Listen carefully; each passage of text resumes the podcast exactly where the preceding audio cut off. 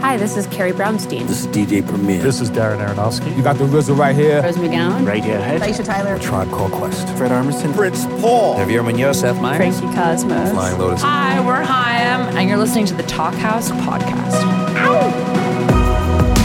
What's up?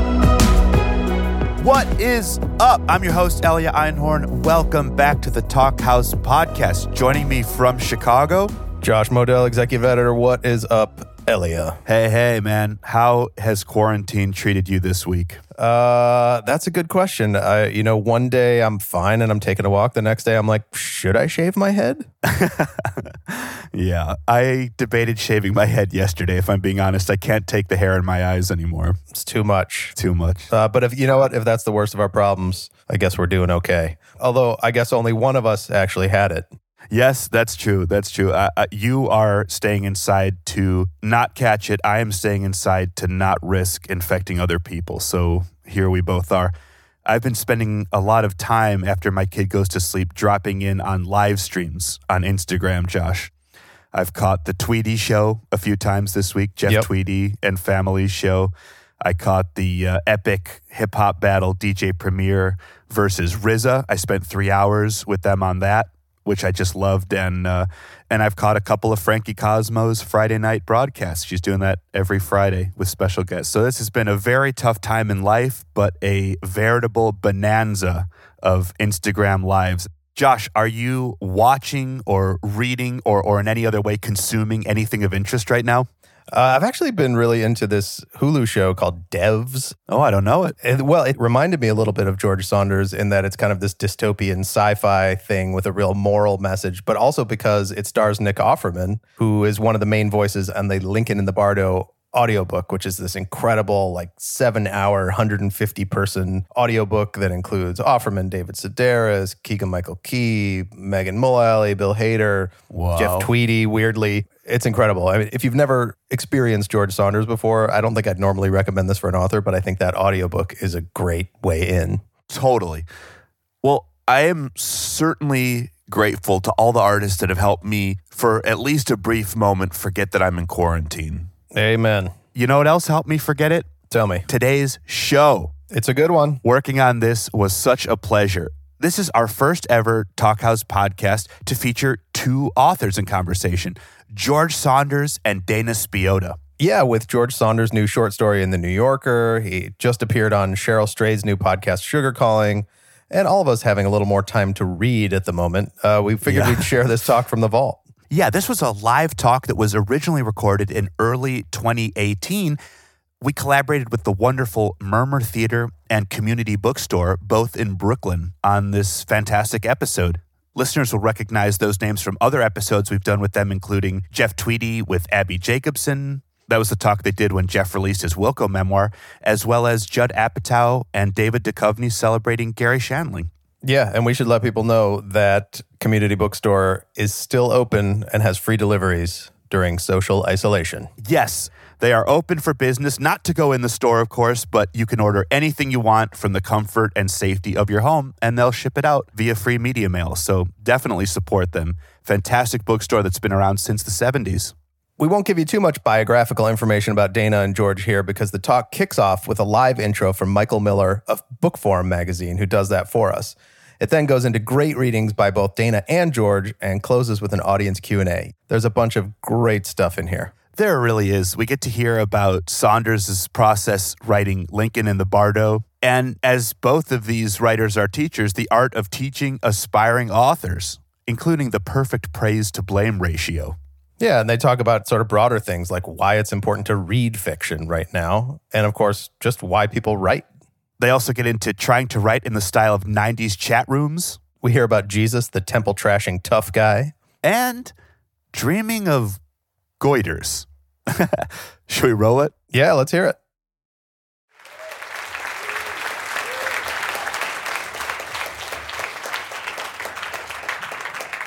Hi, everyone. I'm Michael Miller. I'm an editor at Bookforum magazine, and I'm just incredibly happy and honored to be here tonight at Murmrr's first installment of Lit.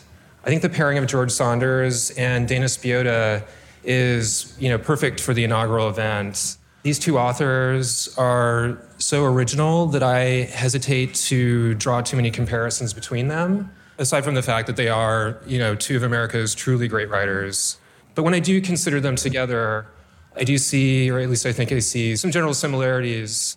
I think that they both create characters who are, for a variety of reasons, cut off from other people. Two examples I can think of right off the bat is Saunders' amazing short story, uh, Mother's Day, in which a character's buried resentments sort of keep her emotionally isolated from the people that she is around. Another thing that comes to mind is Nick from Dana Spiotta's uh, Stone Arabia, this rocky musician who he's a self mythologizer and he sort of obsessively chronicles this rock star life. And it's almost entirely made up. And I think about the characters around them who sort of amid all these distortions try to come to some sort of understanding of who these people actually are. Some other similarities are that both of these writers give us a feel for what it's like to be living within the contours of American culture and history. There is Lincoln, obviously, and Saunders is Lincoln in the Bardo. They're the anti war activists on the run in Spiotta's Eat the Document. And I think what especially strikes me about both of these authors is that even when they show us states of isolation, they don't take this isolation as a given or as an unchangeable state. I think they suggest that even though human connection can be distorted and fragile, it is still possible and worthwhile. It's just not always in the ways that you'd expect. They both write about love, hate, family, and the interplay between fantasy and reality. They both show us the complicated business of expressing oneself and also the challenges of truly seeing other people. These are big themes and the authors don't offer simple solutions. Instead, they face the questions they raise with great attention, intricate and innovative ways of telling their stories, and just the right dose of comedy and the absurd. I don't want to sound flip or too much like one of the sloganeers that Saunders makes fun of in some of his stories, but the last thing I want to say about these authors and about Murmrr's Lit series is this they really go for it. Please welcome Dana Spiotta and George Saunders.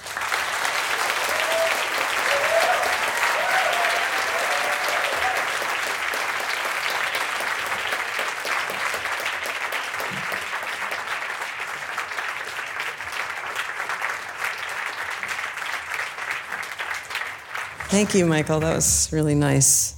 Was really thoughtful. And Janet, thank you for inviting us to be at the first literary event here.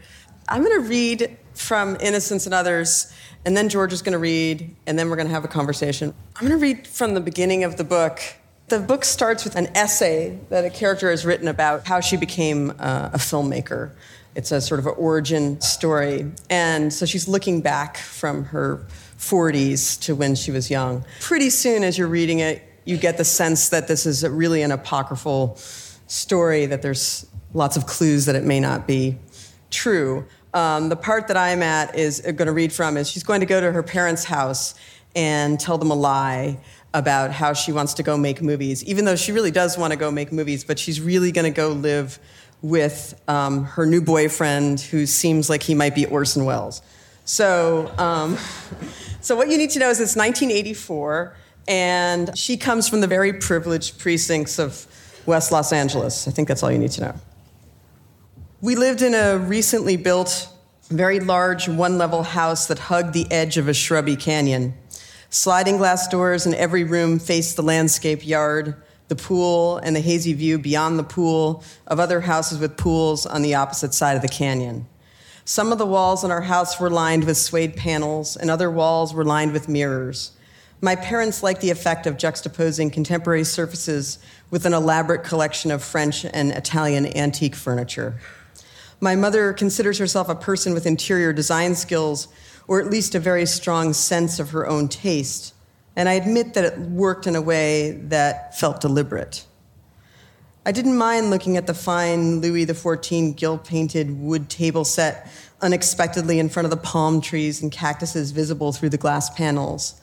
but I myself would have preferred a Mediterranean style craftsman bungalow decorated in Art Deco tubular furniture with the chromed curves and the squeak of leather, promising a life of gliding modernity.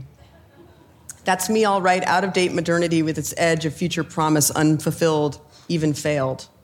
I so loved the clothing style of the 1930s that my prom dress was a slim, high waisted vintage men's suit rented from Western Costume, something a minor player wore once in a long forgotten silvery black and white film.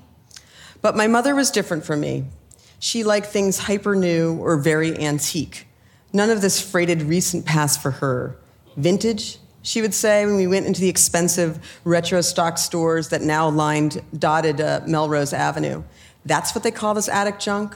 Or she would make a sound of hard pushed air in her throat, which I came to understood meant that she had a similar item once and had happily discarded it years ago. She had no tolerance for the sentimental revisiting of the 1950s that became so popular during my grade school years. She never understood our desire to dress up in sock hop outfits for 50s days and felt that watching Grease was ridiculous, not to mention inaccurate, i.e., the 50s weren't fun, by the way. My father did not have such strong feelings, but he went along with my mother in matters of decor and in almost everything else. I sat them both down together, but it was to her that I addressed my explanation of why I was leaving immediately. I told her that I planned to take a road trip with my friend Carrie. I picked Carrie because she was, in fact, spending the summer driving across the country with her boyfriend. I told my parents my plan as they sat on our cream velvet Empire couch, and I sat on the rug in front of them holding a can of Diet Dr. Pepper and taking frequent sips. The sips helped me buy time as I was making this up as I spoke, or at least partly. The general ideas taking shape on the drive over, but the detailed contours of the plan coming to life as I formed the sentences between sips. There's a film collective in upstate New York, I said, sip. I was thinking of the great director Nicholas Ray and the weird upstate New York collective he formed with the students in the 70s after he'd been forgotten by Hollywood. I have always been attracted to afterlives, codas, postscripts, discursive asides, and especially misdirection. Note this. I had never seen the film Nicholas Ray made with his students, but it was already legendary, at least to me. Where in upstate New York? My mother's brow furrowed. She was raised in Long Island, but she had developed a West Coast revulsion for the extreme temperatures of New York, and her upstate seemed like a tundra of snow and forgotten factory brick. I hadn't considered that I needed to be more specific than upstate. I thought of Syracuse, Buffalo, Rochester. I thought of Troy, Albany, Kingston. I thought of Binghamton, where Nicholas Ray taught, but that isn't what I said to them. Gloversville, they have an abandoned glove factory that gets used as a soundstage. It's incredibly cheap, and we have easy access to woods or lakes or old houses for locations, I said, and took another long swig of my soft drink. I was addicted to the slightly cooked peppermint chemical taste of Diet Dr. Pepper. The flavor had a wave of sweet, followed by something bitter, and then something metal. It was so close to repulsive, and yet I had grown to crave it. I tried to figure it out nearly every time I drank it. Is it marshmallow or peppermint? Is it a cola with a fruit flavor with an undertaste of saccharin? I drank it constantly, sip, sip. A film shoot in Gloversville, New York. A collective, like an artist commune, so we can share equipment and ideas. In Gloversville, New York, sure, why not? The town came to me from a coffee table photo book of old movie theaters, the Glove Theater, it was a former vaudeville venue whose exterior sign was renovated in 1939 in high Art Deco. Perhaps the glove and both the town name and the sign made it stick in my head. And then it popped out while the soda sip still tingled my tongue. Later, when I finally saw the place in real life, my eyes filled and blurred. It was a decrepit theater in grave disrepair on a dying street full of empty storefronts. The door was open. I stepped in a ghost town with a ghost theater, yet the former grandness still evident, the gold wallpaper peeling, the velvet seats in attendant rows, though ripped and ruined. Why did I cry? Not because it was a wreck, but because I felt the history. I knew cinema is everywhere, and to discover it in the most obscure places made me believe that it mattered. Its decay only meant there was room for me somehow. That is why I cried. I was full of joy and excitement. Sounds ambitious, my father said. Ambition pleased him. He was an entertainment lawyer, but he never talked about his work with me. He loved, though, to talk about me and my work. He encouraged me to believe that my particular possibilities had no limits. And one strategy he apparently had for conveying that idea was not giving me any limits, financial or otherwise. What's the name of it? My mother said. Of the film collective? I sipped my diet Dr. Pepper, swallowed. Spectrocorps, I said. Both parents tilted their heads like they hadn't heard. Spectrocorps, like the Peace Corps, the Marine Corps. No one spoke. I was, a, I was about to go on, but I saw my father smile and begin to nod, so I made myself shut up. Where will you live? My mother asked. I will stay in the collective's apartment so we can work all the time. My mother pursed her lips. You're going to make films. That's great, my father said. That's what she wants to do. She should do it. You're going to make films with Carrie, my mother said. My mother loved my best friend Carrie. It's ridiculous how an adult decides to take to one of your friends a bit of eye contact and a thank you from a teenager is a kind of miracle, I suppose. Yes, Carrie and others. They looked at me and leaned in. They were saying yes, but they expected some detail. So out it came, inventing, as I had just learned to do, a story about myself. A lie of invention, a lie about yourself, should not be called a lie. It needs a different word. It is maybe a fabule, a kind of wish story, something almost true, a mist of the possible where nothing was yet there, with elements both stolen and invented, which is to say, invented. And it has to feel more dream than lie as you speak it.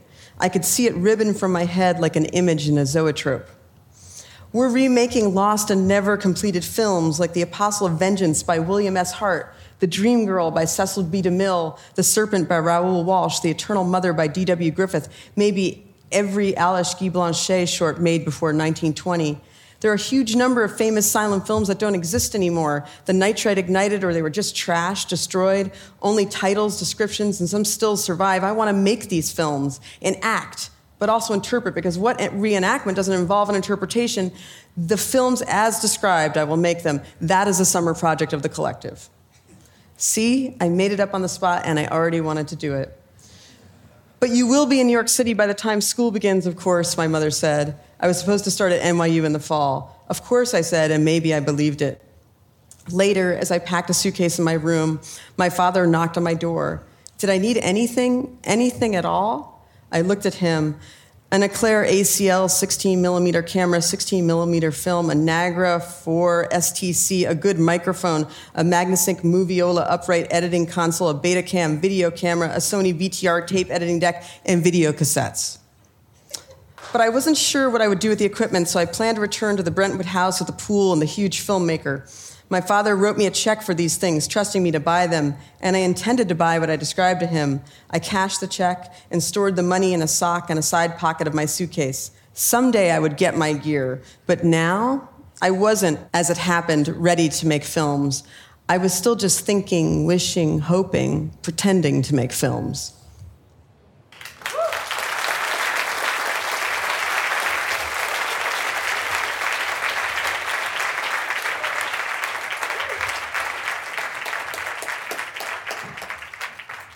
Spectrocorps. I want to start that. Thank you so much for coming out. It's great to see you. I mean, I can't really see you, but it's great to be in the same room with you. See you later, whatever. Um, I thought I would read something from 10th of December because Lincoln has got a lot of death in it, and then I re- realized that this story has a lot of death in it too. So, uh, this is from a story called The Semplica Girl Diaries, and it's um, the only explanation is it's kind of a, a middle aged guy who's keeping a diary. And as I did when our kids were little, I tried to do that, and I was so tired that I would end up sort of omitting words and getting rid of articles and using plus signs and equal signs. And uh, so this is kind of his um, brain dump at the end of a, a couple of days. September 30th. Sorry for silence. Crazy thing happened this week. Monday, Todd Grassberger died. Future readers know Todd. Have I mentioned? Probably have not mentioned. Todd, not close friend, just work colleague. Todd and I had running joke re I had never returned Firewire I had borrowed. In fact, was company Firewire, not his.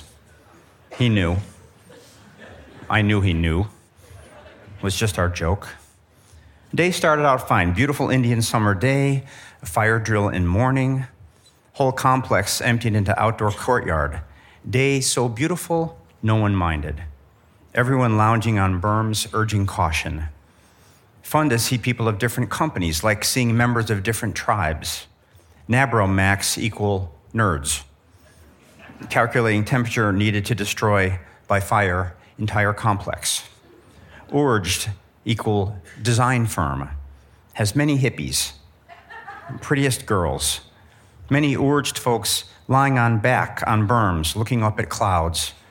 One guy playing small wood flute. When all clear sounded, everyone booed, all filed sadly back inside. Then at two, word rippled through office Todd dead. Had heart attack at dry cleaner. no, go ahead, you be you. Had a heart attack at dry cleaner just now during lunch. All afternoon, no one working. Everyone stunned, milling around, trying to process fact that Todd equal dead. Under Todd's desk, pair of hiking boots. Against one wall, walking stick Todd used to take on lunchtime walks in woods. Weird sun shower around three. Linda Hurtney. It's like a final goodbye from Todd. Linda equal nut. Once claimed Crow on ledge was reincarnation of her dead husband. Said she could tell by way Crow's head was cocked disapprovingly at large lunch she was eating. then storm over, parking lot glistening. All evening, found myself looking afresh at Pam, kids. Everything suddenly precious. Said prayer before dinner. Did not usually pray before dinner, but tonight, held hands, prayed. Prayed we'd be grateful for our good fortune, grateful for each other, prayed we would remember that various ups, downs we may experience as family equal small bumps in road compared with this. Prayed for Todd, prayed for Todd's family. Just nights ago, Todd was in own house, doing whatever Todd did at night, taking change out of pockets, having laugh with kids, petting dog, thinking of future, tossing dirty clothes in hamper. Where is Todd tonight? October 1st. Todd Grassberger funeral today at Ukrainian church downtown. Todd apparently from humble roots. Priest equal long-haired guy in cassock. Sings chants whole service in Ukrainian from memory. As he chants paces, cassock rope swings. Scary guy. Very intense. Sermon. Why this surprising? Did you think you were going to live forever? Only difference between you sitting there anticipating rest of your day and Todd in coffin, bound for eternal home in cold earth, is heartbeat. Feel that, people? In your chest? That is thin line between you and grave. So why do you live like you are eternal? That foolish. You are fools. This scary? This not scary. This truth. This reality. Shouts, Shall we wake up? Shall we? Everyone staring big eyed at priest, except usual congregants who seem to have heard all before. Priest goes on, Which of us will die tonight? Do we think he's being facetious? That shows we are dopes. Any one of us could die tonight, die right now. Suddenly come up short of breath, keel over in pew, be with Todd in earth in wink of eye. Suddenly from downstairs kitchen, smell of roast beef. Happy chatter from church ladies down in kitchen. Smell of roast beef plus sound of pots clanking, plates being set out equal appealing people shifting in pews due to amazing smell of beef. Todd's two brothers come to lectern, make tributes. Older brother, Todd, sweet. Todd, funny. Todd, a powerful force in his life. Will never forget, wonder, that was Todd. Younger brother, yes, Todd, super strong person. Todd equal bull. Although Todd could be somewhat firm, Todd did younger brother much good in long run. by teaching him how to stand up for self. That is to say, having been pushed around by Todd throughout entire childhood, nothing can now phase younger brother. I.e., no bully in outside world will ever be equal of Todd. But Todd's so great. Todd the best. Todd's so smart, so good looking. No wonder Todd's mom plus dad always treated him, younger brother, like afterthought. But, but Todd's so caring, so perceptive. Todd understood this, would sometimes console younger brother by saying that he, younger brother, was perfectly fine in own way. Often just before a breaking pact they had made, re Wednesday night being younger brother's night to borrow dad's car, thereby ruining younger brother's chance to see girl he really liked. Possible love of life. Girl he eventually lost to some dope from Selden. Dope whose own older brother apparently more inclined than Todd to give his younger brother a decent shot at family car. Todd's younger brother, breathless, pauses at lectern, can't seem to stop self, plunges ahead. But Todd, great. Todd, so great. Todd will surely be missed. Todd taught everyone in family important lesson.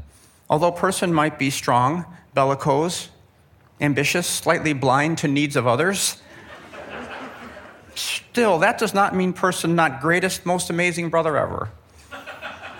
Who occasionally, as if to spite self, might suddenly, surprising all, do some reasonably thoughtful thing. Younger brother, seemingly perplexed by own tribute, then led away from lectern by scowling older brother, hissing something in undertone. Todd's widow approaches lectern, can't seem to speak. Three little girls clinging to her skirt. Widow hands microphone to smallest girl. Smallest girl, bye, daddy. Lunch good. Lunch beyond good. Funeral so sad. Lunch equal heaven. Eat three roast beef sandwiches in row off paper plate. Outside, yellow tree blowing in wind. Single yellow leaf blows in through open basement window. Watch it come down, land near my shoe. Think, life beautiful. So glad am not dead. If, when I die, do not want Pam lonely, want her to remarry, have full life. As long as new husband is nice guy, gentle guy, religious guy, very caring, plus good to kids. But kids not fooled. Kids prefer dead dad, i.e., me, to religious guy. Pale, boring, religious guy with no oomph, who, who wears weird sweaters and is always a little sad due to cannot get boner, due to physical ailment. Death very much on my mind tonight, future reader. Can it be true that I will die? That Pam, kids will die? Is awful. Why were we put here? So inclined to love when end of our story equal death. That harsh. That cruel. Do not like. Note to self try harder in all things to be better person. Thanks.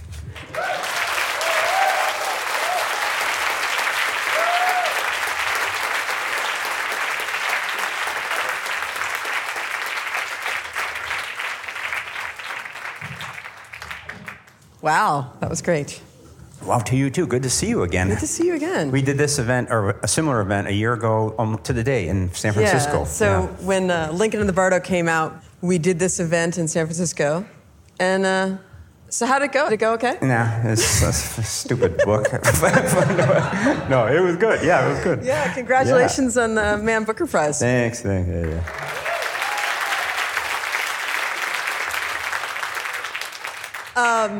So I thought maybe I would just start out asking you some questions about Lincoln in the Bardo, and we can kind of go off from there. Yeah. Does that sound okay? Yeah. Okay.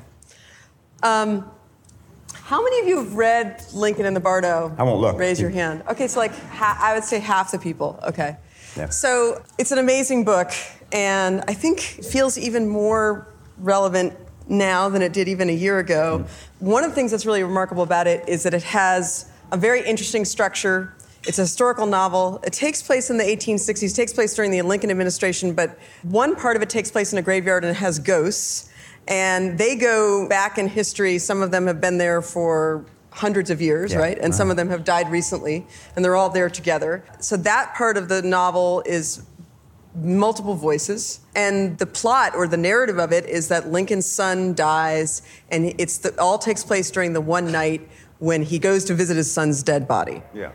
So that's quite a bit right there Yeah, yeah. and then it's intercut with historical documents some of them real some of them contemporary with the time with the 1860s and some of them from now Yep. and those also tell the narrative of the son's death right And there's a lot of Okay. white space. That was the other. the- yeah, the- there's lots of yeah, it. yeah. But okay, so my question is, how did you come to that structure? I know you have said in the past that your form comes out of your attempt to solve some problems in the writing. Yeah. So could you talk a little bit about that? How you got that shape?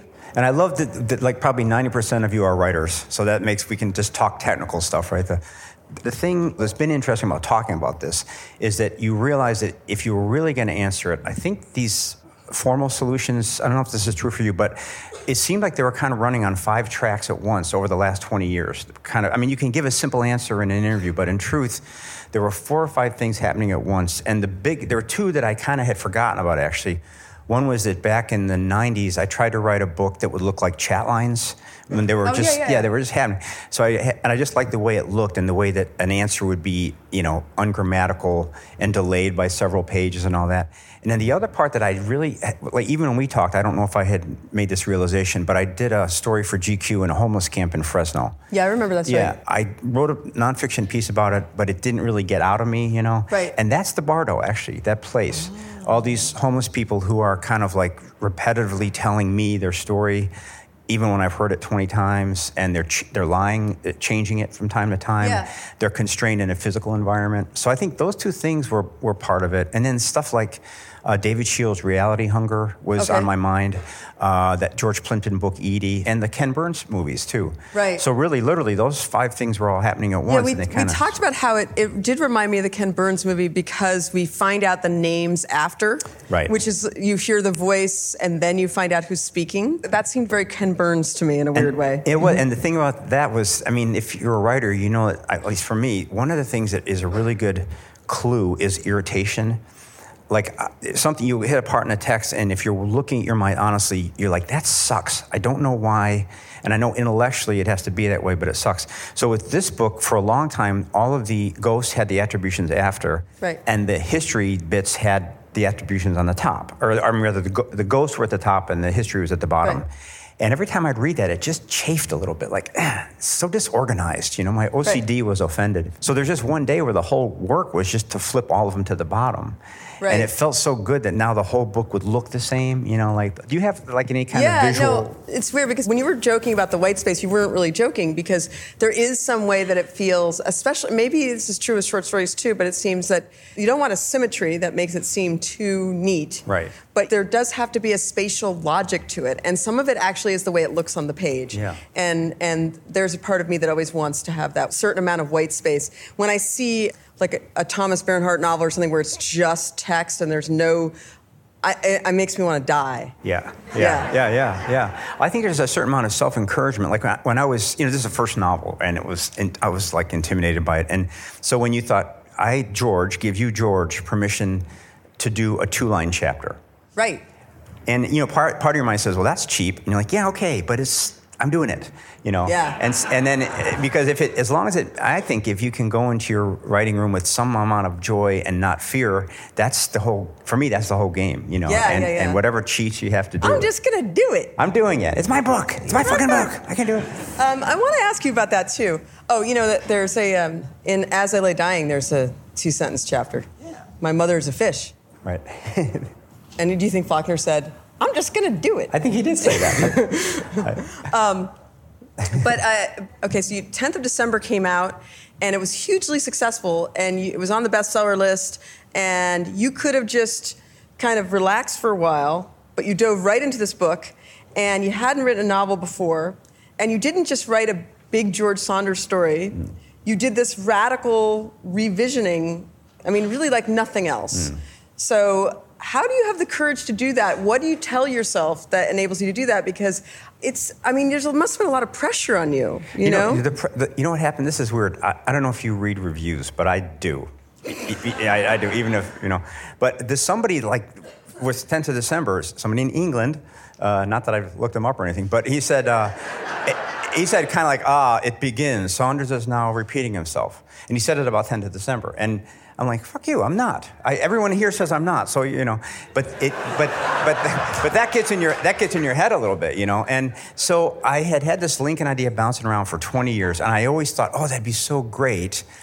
And then I had this feeling that I didn't have what it would take. Like it, it was a little too, too earnest or would have to be too lyrical or too Right. serious. Something like that. Some suite of things that, you know how it is when you write your first book, it feels like you became a different person briefly and you discarded a lot of your early writer tricks to do this one kind of purified thing. Then you're kind of loath to give it up because you're afraid you'll revert, you know?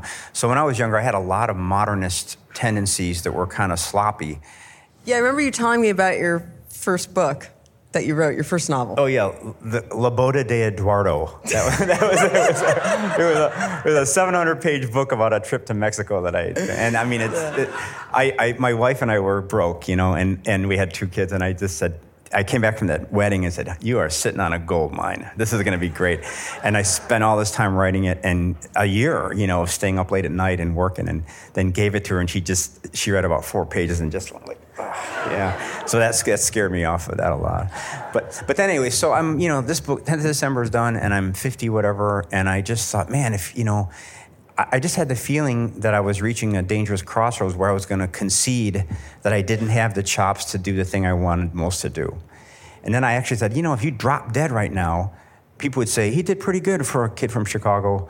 So maybe I could just take a chance of messing it up. And then if it didn't work out, I could just quit and call it a lost year. But it, wa- I mean, it, wa- I kind of joke about it. But like it was- you're just saying, I would just throw it away. At I- the yeah, end of the year. yeah. I, I actually gave myself kind of a contract. Like, you're going to try this for six months until this book comes out. And then if it's no good, just don't tell anybody and it's no, nothing lost. And Right. I tend to be kind of a Pollyannish person, but I definitely felt if I didn't go that way, I was going to maybe get in trouble, kind of spiral into repetition or something. So it was, it was. I don't think it was courage, but I didn't want that that English guy to be right. I guess. That Yeah. yeah. But yeah. it's so it was so ambitious too and audacious and succeeds. So I think one of the things that I thought was really amazing is that you I think this was true of Colson Whitehead too, is that you have this voice, this contemporary voice, and then by writing something in the past, you dislocate that voice, but it's still you that comes through, but you have this new constraint, you know? And so I think I noticed it particularly when you got to um, Bevins, who's got those like really lavish compound nouns and his phrasal adjectives and his alliterations. And some of these things that you would never do in your contemporary writing because you're doing this sort of this Victorian, you know, these these um, historical guys. You could kind of unleash alliterations that you would never have Right, used. 'cause and Joyce hadn't been similes you would born never yet. use. So, yes, yeah, because it's so very. Was anticipating so- Joyce. So that must have been really fun. It was really fun because I have all of that built up Hemingway, Cormac McCarthy, uh, Faulkner love that I could never use in a comic contemporary piece. But Right. here you could kind of slip it in a little bit. But Yeah. did- when you this this is true what you said. There's something about. Um, destabilizing the stuff that comes natural to you. And maybe at later in career it's more necessary because you've kind of used up your turf, Right, you know. right. Because you, I think when you've written a lot, you feel like an imitation of yourself sometimes. Yeah. Like you're like, oh, I always use the qualifier. You know, like you get this, like this weird editorial voice that's really from within because if something might that rhythm feels familiar or something. And and maybe that's one thing, I, reason why I like to think about novel structure because I think once I have the shape of something, it's much easier to make it work. So, you, so you actually would construct a shape pre No, book or no. kind of um, during? No, what I do is I, I like to think about the shape a lot as I'm writing. I'm writing pretty blind. But so it's only after I've written for about a year that I'll start to get a, start thinking about the shape and I'll start making little spatial drawings of what I think it would be. And, and I do have t- an attraction to symmetry like this. You know, I'll- I like codas and I like preludes and I like short chapters and I like having chapter titles. That's really, it's more fun for me to write chapter titles than it is to write prose. Like, I could just do a whole book, book of just a, of- like a- a chapter title. You know, uh, Junot Diaz used titles, to teach yeah. for us, and he said that when he was writing, writing the, the collection Drown, which is so brilliant, he used to dream of the stories, uh, and they looked almost like balloon animals, like shapes of different colors. Yeah. The different shapes and colors were things that he knew were, you know, sort of units. And sometimes he'd, in the dream, he'd see a beautiful symmetry with some goiter on it. Right. And he'd know that that green goiter had to come out the next day and could actually go to the text and he knew what he meant in his Wow. dream. Yeah, that's kind of Wow. cool. No, I don't have that. I don't No, either. no, I, don't. I just, I just, I just dream of a big goiter and that's it. So, So the way I think about structure is so you know how when you're reading it like a Joy Williams sentence, she does some kind of swerve where she'll just go on another plane or another register that you're not expecting, like birds will come out of the toilet or something like mm-hmm. that, and you're you're just startled by the Right. time where she goes. So I like the idea that when you get to the end of a novel, so you have a sense of the structure that gives you a. Uh, for your example in your book, you get the sense of okay, he's going to switch between these two things, right? But of course, once you get that sense, it gets kind of the reader gets kind of dull. It's dull. So then you have to swerve within it. And in your case, you do the things you're you're escalating the stakes, and you're also in the historical section. You're putting in some made up stuff too. So meanwhile, the reader's like, oh, there's some tricky stuff over here. And so you keep escalating the form stuff as well as the plot and the narrative and the characters. And then what I like is when you get to the end of a book, you can't really see the shape until you're on the last page. And then you click and you can see the whole shape. Like you can apprehend the whole thing. So then it's almost like a three dimensional sculpture that you could walk around. Right. And all the pieces are a whole, right? So you only really understand the whole book when you get to the end. Right. And it should make you want to go back and read it again. and that, when I read Innocents, that's what happened to me is I kept waiting for the two stories to cross. Right. And it's kind of like you went, wow, she's waiting a long time. Yeah. And you're like, I know that. And then boom, you know. And then the second time I read it, it seemed to happen sooner. And it, was- yeah, it's really interesting. Mm-hmm. and you sort of see more of the connections than you did the. Right, but that takes a lot of, I mean, as you said, courage. It takes a, a lot of, I think it takes a lot of confidence in your readers also to know that there are people out there who will, who will track it, you know, and get it. Right. Or it's a lot of arrogance to think anyone would read a book twice, right? Yeah. Yeah. Yeah. Yeah. I did. Yeah. yeah. yeah. Yeah, I wanted to ask you a little bit more about the process stuff. So, George and I teach together at Syracuse University in the MFA program. And George is really famous for making people revise and famous for making them physically cut up stories, right, and rearrange them. Can you talk to me when you're talking to a student? Let's pretend we're in this in George's elite third year workshop, which I wish I could take. Six students that get to work with George. What do you say to them when they present a story that's good but not great?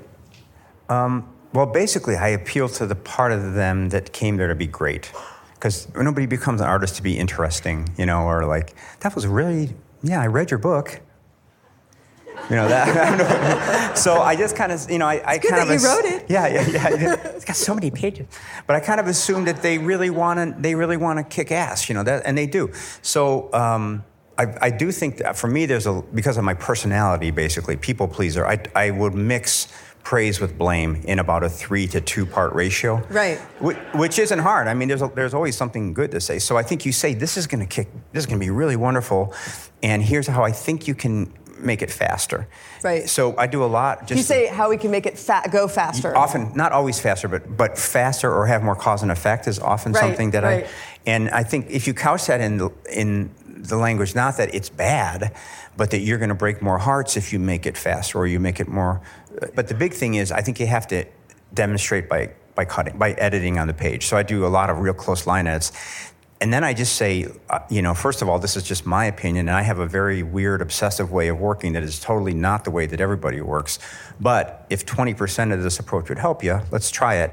Take a run at it, make the cuts, and see if your voice is actually underneath that. You know, my thing is that if you imagine anybody in this room who got a special dispensation to work out really hard for five months with a great trainer, well, you'd still have your same body type, but you'd have this amazing, you know, sort of rarefication of that body type. Right. That's what I think you can do with editing, often by cutting, sometimes by other means. But I think that's the goal is to, with our students, what we want to do, they're already great. We just read 650 applications for six places. Yeah. Yeah. So we're not talking about being good. We're talking about trying to get them to do the one thing that they can do that nobody else can do.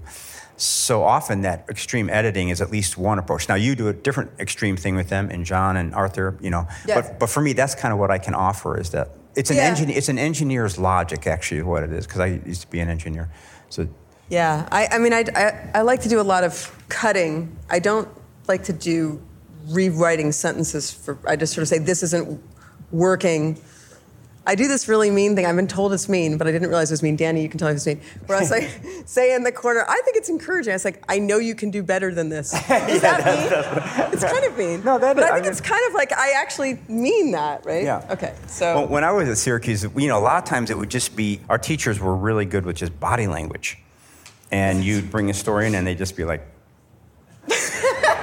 and that was, I mean, you kind of knew that that, you know, that was, or, or there'd be just a couple notes in the in the. So I think a write, a writer who gets to that level, you almost, in truth, you all you have to say is, you know, what, you try it again, and Yeah. then they would do it better, you know. But Well, I remember you talking about the great story Victory Lap, one of my favorite stories of yours, which is the first story in this collection. And you said that you tried different endings. And you're Yeah. famous for saying a good ending is stopping without sucking. I think it's Yeah. something like that. Yeah. And then you've also said to students, because everything you say gets cycled around and Oh, maybe it gets distorted, you said, um, I'm that if- constipated. If, the, if, the, that was a good one, you know. if the end doesn't if the end doesn't work, the problem is probably well before the end. Yes. So- Yes. You know, we- I, and I learned that by I, I was teaching a Vonnegut story. It's the one where everybody gets a handicap. I can't remember the name. Yeah, of it, yeah, yeah, yeah, yeah. That hasn't. That, yeah, Harrison Bergeron. So I, I was teaching some sophomores, and I just quickly photocopied this uh, a version of it, and then handed it out, and then read it before class. And I'm like, that there seems to be something missing. I don't I don't remember it ending there. You know. So I got another anthology down, and it turns out that the first anthology had left off the last page. So I'm screwed. Except then it, I realized it was a teaching moment, haha. But Right. but I, I but I went in and I, I said I said now I uh, purposely, you know, left out the last page. So I want all of you to supply that last page. And and these were a freshman or sophomore. They weren't particularly no, they weren't really writers. They were just and and then we read them aloud. And every kid who read, seven or eight of them, nailed the ending in a slightly different way. Sometimes the, you know the, the language wasn't good, but the structure, the, the plot was good. Right. So I thought the thing was that you know if you buy into that metaphor that you in telling a story you're throwing a bunch of bowling pins in the air. Okay. Then really, I mean Vonnegut did a great job of throwing those pins up, and everybody knew what the pins were, even those freshmen. Right. So they just had to catch them.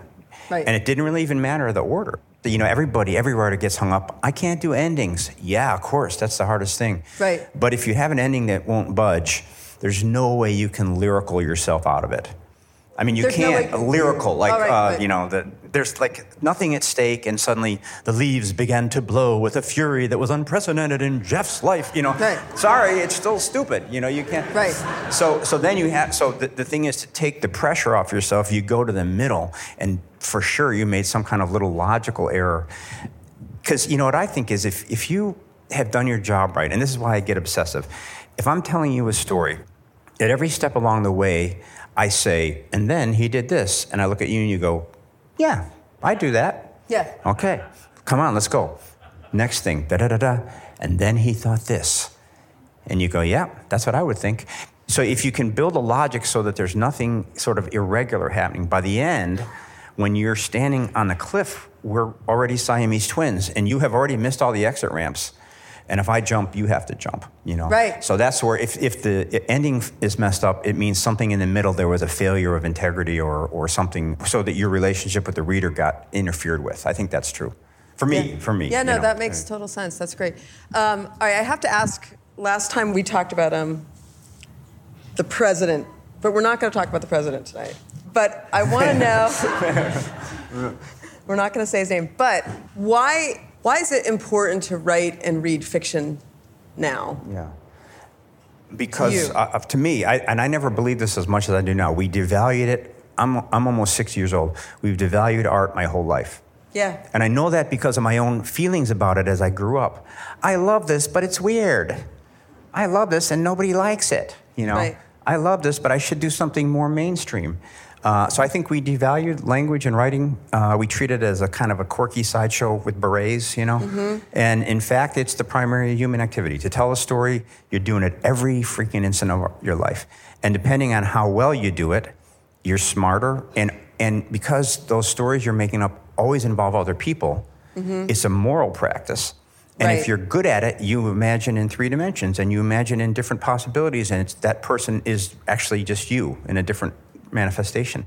If you do it shittily, then you are on Twitter. Yeah. I mean, you know, you I mean, you know, you, you're, you, I mean, I don't mean, I, but, but I mean, really, you know, you're, you're, today I was at the, the hotel and I'm just got off the plane from California and there's a guy, uh, there's a face off. There's the, the desk clerk and this guy. And the guy is saying, he said, I've been coming in here 10 years. You've worked here four fucking months.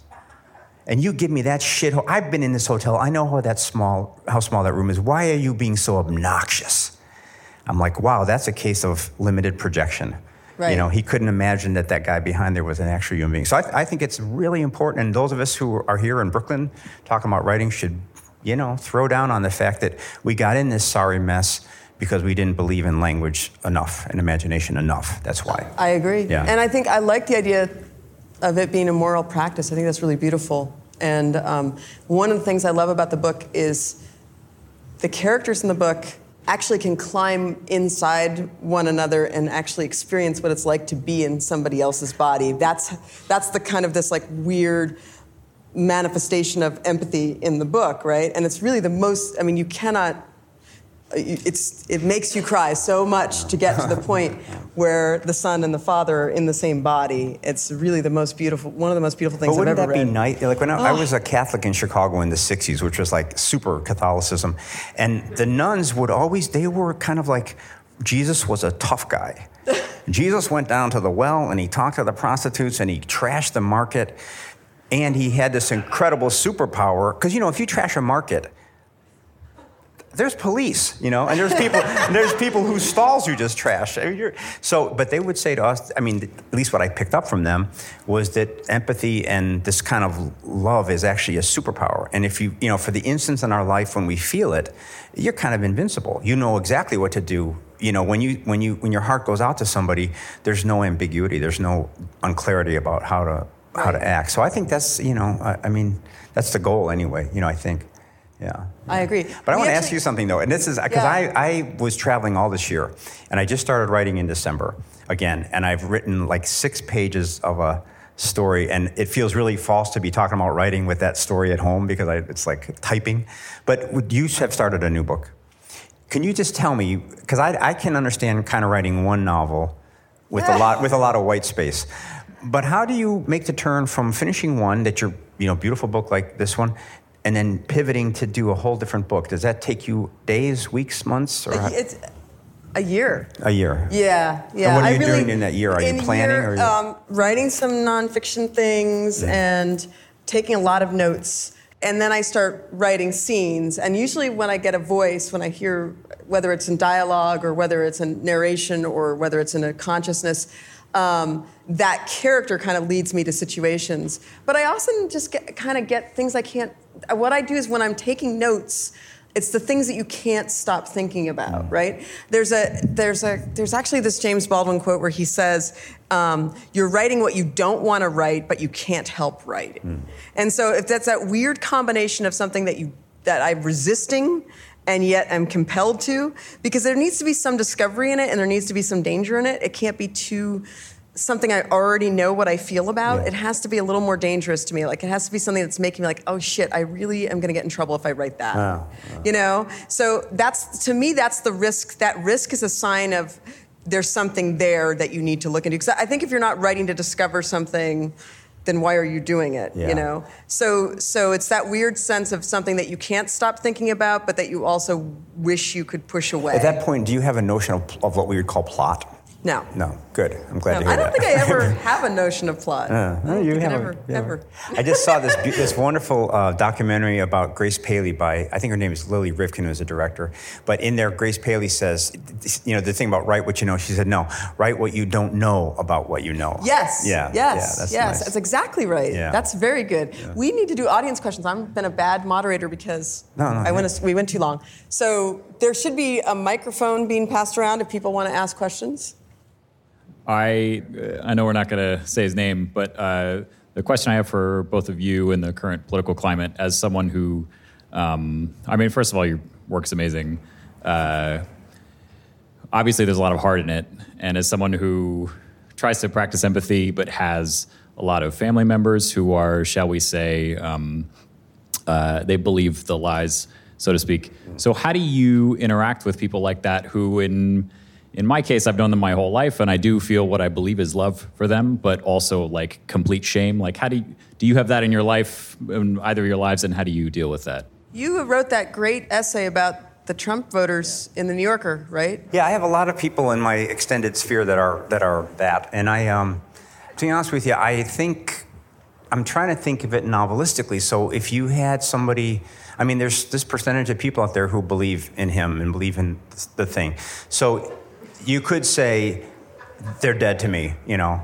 But uh, intellectually, that doesn't seem interesting. Like if it if it occurs in the world, then we should theoretically be interested in it.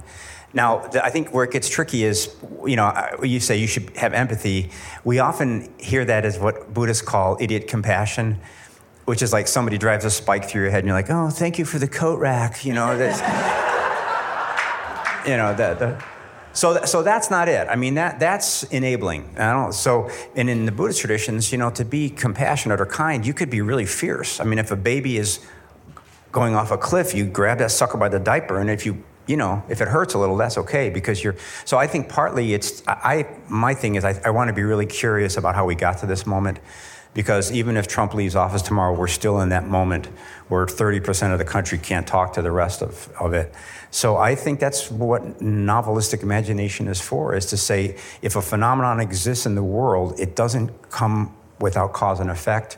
Can we trace it back and understand how it occurred? And you know, I heard I heard Zadie Smith say something really wonderful. She, she, I think her in-laws are conservatives in uh, in the UK, but she said basically, if you really think about it, there's no such thing as a solid human being. Every human being is hundreds of manifestations at once. So she says what she does with her in-laws is she just concentrates on the manifestations that she likes. He's a good grandparent. She's a good cook. They like her. So it's not that you would ignore the other things, but in order to maybe to sort of change the situation, you would want to focus your positive energy on those things. Whereas what I hear a lot of is we liberals shrieking angrily, and believe me, from what I saw at the Trump rallies, they shut that shit off right away. You know. Now maybe you could say, well, let them. You know. But I'm my natural mode is to kind of try to get in there and poke it a little bit and persuade. You know. So I don't. In other words, I have no idea. I really, I really have no. yeah. Right After that Trump piece came out, I got a lot of letters. You know, a lot of fan mail.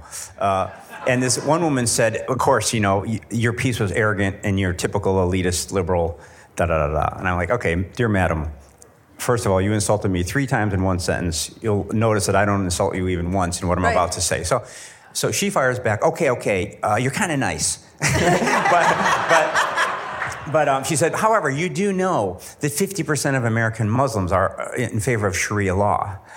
I'm like, dear, we're going to have a fight here. And so uh, she said, no, no, it's on a website. and so she sent me this link. And the link says 50% of American Muslims. And then the author is Nick. Know? And in the banner thing, and, and then the article itself is about this really wonderful cleric in Houston who said that he thinks, like most Christians, majority of American Muslims probably would put this, their spiritual obligations above their civic ones. Nothing about Sharia law. So it's a total mishmash, you know. And in the in the in the sort of feed column there, one of the headlines is Obama to deny food on election day, you know. So I go into English professor mode, and I spent like three hours writing this. you know. George. yeah, yeah. Well, maybe maybe it was half an hour. Okay, but it was, but, but But I sent it back, and I'm waiting for the fight. And she said, she says to me, "Dear Mr. Saunders, I really appreciate your effort. I didn't realize the mistake I made. I'm going to try to be more careful in the future." Oh. Yeah, yeah, yeah. But no, there's a comedian who says, "If I can change one mind, we're fucked." You know. So, so, yeah, yeah, yeah. Anyway, so so it's hopeless, pretty much. George, I heard you say in some talk that when you're working uh, at an office and writing, that you considered yourself on a corporation grant for the arts. Yes. and uh, I don't know. I, am a fellow recipient, and I, I, wanted to know, like, how did you deal with um, people constantly watching the screen or uh, hearing your boss like two feet from you? Did you ever have the experience of? Oh yeah. This is yeah. hard to focus, and like, what did you do? Well, I worked at an office in Rochester, New York, and at that time I was using WordPerfect that, when I wrote Civil War Land, and there was a Shift F3 function that would toggle the screens. So I, I, actually got my office mate to let me have the corner, so it was like the maximum number of steps from the door. And then I just had this drill that I would internalize where I'd be working on a story and have this kind of gleeful look. And when someone came in, I'd hit Shift F3 and sort of slump, like, oh, you know. And, uh, and, it were, and actually, you know, honestly, I thought it was kind of good because you know how if you, if you ever get too much time to write, you kind of, the urgency goes down and you start researching stuff, you know. I should put warblers in my book, but I'll, you know. And, and this was like, no, that you, there'd be 10 or 15 minutes a day. You didn't know when they would come, as I'm sure you know. Then that had the effect of focusing the mind, you know. So I liked it actually. And then it, the first book came out, and, the, and suddenly the word got out in the office that I was writing there. And um, there was this one guy, and I had set the schedule up. We had to bill our hours. So I, I, had had to bill eight hours. So I billed eight hours, and I had 35 minutes before I had to run for the bus. That was my writing time, and it was legitimately mine because I'd done the eight hours. So I'm starting, I'm writing, and this one guy, he saw that I was in the New Yorker, and he'd come in the doorway and he'd go, "Are you writing?" I'm like, "Yes, I am, John. Yes, I am." Do you ever hear of Zane Grey? He was a great Western novelist. You know, this would be sort of everyday, but I think it can be. I mean, it's kind of a good fire under your ass. I think maybe. You know, I mean, it also if it goes on too long, it totally destroys you as a writer, and then. Yeah. Thanks. Yeah. That was a. that was a I like to be an inspirational speaker. You know? We should have. We have just one more question. I think time for one more question. George, since you have mentioned teaching. Some of your students have written really great innovative works, Christopher Boucher, uh, Adam Levin. You mentioned wanting to edit them down, make them go faster, and the instructions does read really quickly, but it is a thousand pages. Did you did he workshop that through your tutelage, and how yes. long would it have been? It, no, he laughs, he jokes about it because he gave it to me at 300, and I told him to cut it down to 180, and so. So, so really, I mean, the truth is, what I tell our students is, I'm going to just be such a pain in the ass, such a, you know, have a strong opinion about my method. I'm going to impose it on you. Allow that for a while, and then when we're done, we're done, and you do what you need to do. And Adam's got such a strong vision, and he always knew what he wanted to do. So I think part of your job is to push on them, and if they don't relent, then they're correct, you know. But yeah, yeah, yeah. All right. Well, thank you so thank much for you. coming, and happy Thanks to talk coming. to you in the back.